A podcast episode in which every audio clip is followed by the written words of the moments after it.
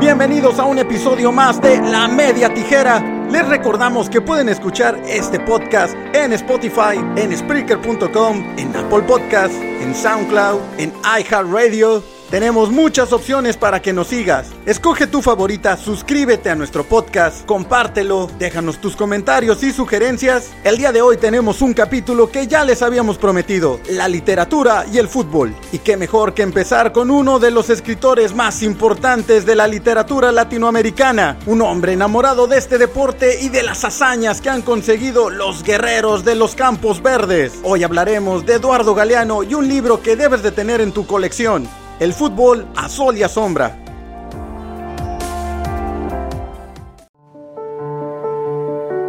En Latinoamérica tenemos la fortuna de contar con grandes figuras del fútbol mundial y también grandes figuras de la literatura. Jorge Luis Borges, Julio Cortázar, Pablo Neruda, Juan Rulfo, por mencionar solo algunos, han dejado su nombre grabado en el mundo de las letras, pero hay un autor en especial que destaca por siempre mostrar su amor por el fútbol, Eduardo Galeano. El escritor uruguayo, conocido por libros como Las Venas Abiertas de América Latina y Memorias del Fuego, publicó en 1995 su obra El fútbol a sol y a sombra, una verdadera carta de amor al deporte con el que hemos crecido la gran mayoría de los latinoamericanos. Es divertido, sentimental, histórico, una pieza de colección obligatoria para los amantes de este deporte.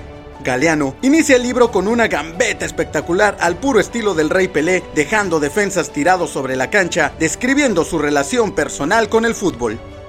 Como todos los uruguayos, quise ser jugador de fútbol. Yo jugaba muy bien, era una maravilla, pero solo de noche mientras dormía. Durante el día era el peor pata de palo que se ha visto en los campitos de mi país. Han pasado los años y a la larga he terminado por asumir mi identidad.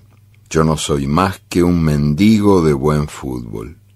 Voy por el mundo sombrero en mano y en los estadios suplico una linda jugadita, por amor de Dios.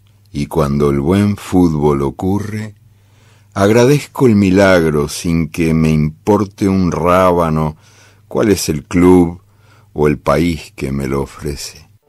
En esta obra podemos leer una serie de relatos donde el escritor nos habla sobre todos los elementos que envuelven al fútbol, el ritual de asistir a lo que él llama la única religión sin ateos, como en el capítulo donde habla sobre los aficionados, el hincha. Una vez por semana, el hincha huye de su casa y acude al estadio.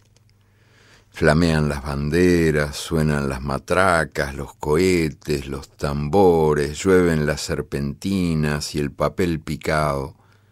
La ciudad desaparece, la rutina se olvida, solo existe el templo. En este espacio sagrado, la única religión que no tiene ateos exhibe a sus divinidades aunque el hincha puede contemplar el milagro más cómodamente en la pantalla de la tele, prefiere emprender la peregrinación hacia este lugar donde puede ver en carne y hueso a sus ángeles batiéndose a duelo contra los demonios de turno. Aquí el hincha agita el pañuelo, traga saliva, traga veneno, se come la gorra, susurra plegarias, maldiciones, y de pronto se rompe la garganta en una ovación y salta como pulga abrazando al desconocido que grita el gol a su lado. Mientras dura la misa pagana, el hincha es muchos. Con miles de devotos comparte la certeza de que somos los mejores, todos los árbitros están vendidos, todos los rivales son tramposos. Rara vez el hincha dice, hoy juega mi club. Más bien dice, hoy jugamos nosotros. Y bien sabe este jugador número doce que es él quien sopla los vientos de fervor que empujan la pelota cuando ella se duerme como bien saben los otros once jugadores, que jugar sin hinchada es como bailar sin música. Y por supuesto, Eduardo Galeano también le dedica páginas a las grandes figuras del fútbol mundial, destacando el capítulo a Diego Armando Maradona. Maradona. Jugó, venció, meó, perdió. El análisis delató efedrina y Maradona acabó de mala manera su Mundial del 94. Maradona nunca había usado estimulantes en vísperas de los partidos para multiplicarse el cuerpo. Es verdad que está enganchado a la cocaína, pero pero se dopa en las fiestas tristes para olvidar o ser olvidado después de muchos años de estar acorralado por la gloria y cuando ya no puede vivir sin la fama que no lo deja vivir. Ha jugado mejor que nadie, a pesar de la cocaína y no por ella. Él estaba, está agobiado por el peso de su propio personaje. Tuvo problemas en la columna vertebral desde el lejano día en que la multitud gritó su nombre por primera vez. Maradona lleva una carga llamada Maradona que le hace crujir la espalda. El cuerpo como metáfora. Le duelen las piernas, no puede dormir sin pastillas. No ha demorado en darse cuenta de que es insoportable la responsabilidad de trabajar de Dios en los estadios pero supo desde el principio que es imposible dejar de hacerlo. Necesito que me necesiten, confesó, cuando ya llevaba muchos años con el halo sobre la cabeza, sometido a la tiranía del rendimiento sobrehumano, empachado de cortisona y analgésicos y ovaciones, acosado por las exigencias de sus devotos y por el odio de sus ofendidos. Pero más allá del romanticismo y del amor que demuestra Galeano por este deporte, el escritor también habla directo y sin piedad de la realidad del negocio del fútbol. La historia del fútbol es un triste viaje del placer al deber. A medida que el deporte se ha hecho industria, ha ido desterrando la belleza que nace de la alegría de jugar porque sí. En este mundo del fin de siglo, el fútbol profesional condena lo que es inútil, y es inútil lo que no es rentable. A nadie da de ganar esa locura que hace que el hombre sea niño por un rato, jugando como juega el niño con el globo y como juega el gato con el ovillo de lana, bailarín que danza con una pelota leve como el globo que se va al aire y el ovillo que rueda, jugando sin saber que juega, sin motivo y sin reloj y sin juez. El juego se ha convertido en espectáculo, con pocos protagonistas y muchos espectadores, fútbol para mirar, y el espectáculo se ha convertido en uno de los negocios más lucrativos del mundo, que no se organiza para jugar, sino para impedir que se juegue.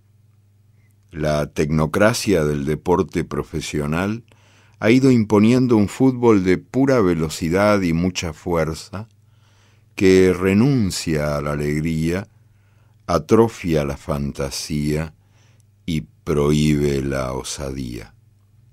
Por suerte todavía aparece en las canchas, aunque sea muy de vez en cuando, algún descarado cara sucia que se sale del libreto y comete el disparate de gambetear a todo el equipo rival y al juez y al público de las tribunas por el puro goce del cuerpo que se lanza a la prohibida aventura de la libertad.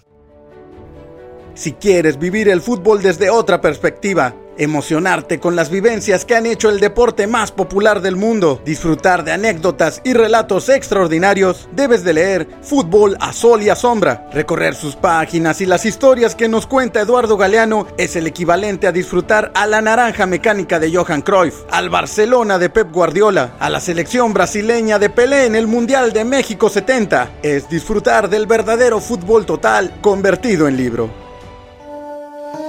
En otra Olimpiada posterior, la Olimpiada de 1936, ocurrió un hecho desconocido, aún hoy completamente desconocido. Nadie, nadie sabe qué ocurrió. La historia humana está llena de historias secretas. ¿Qué es lo que ocurrió en la Olimpiada de 1936 que el mundo todavía ignora? Que la selección de Perú derrotó al país natal de Hitler. Austria fue vencida por Perú 4 a 2, a pesar de que el árbitro hizo todo lo posible por evitarle ese disgusto al Führer que estaba contemplando el partido.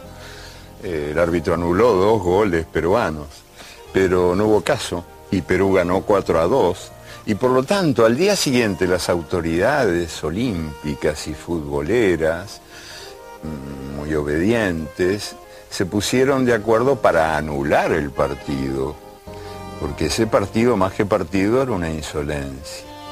Entonces la delegación peruana se retiró, todo el mundo respiró con alivio porque por algo la delantera del Perú se llamaba el rodillo negro, y las cosas reencontraron su lugar.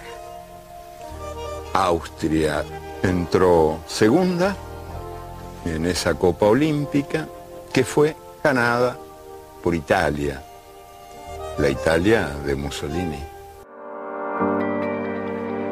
Muchas gracias por escuchar un episodio más de La Media Tijera. Si te gustó, compártelo. No olvides suscribirte a nuestro podcast en cualquiera de las plataformas donde nos encontramos. SoundCloud, Spotify, Apple Podcast, Spreaker.com, iHeartRadio y por supuesto síguenos en nuestras redes sociales. Danos like en Facebook e Instagram, donde nos puedes encontrar como La Media Tijera. Síguenos en Twitter, arroba Tijera Media y no te pierdas ninguno de nuestros contenidos en nuestro sitio web lamediatijera.com. Recuerda que La Media Tijera es un podcast hecho por todos y para todos. Nos escuchamos en la próxima.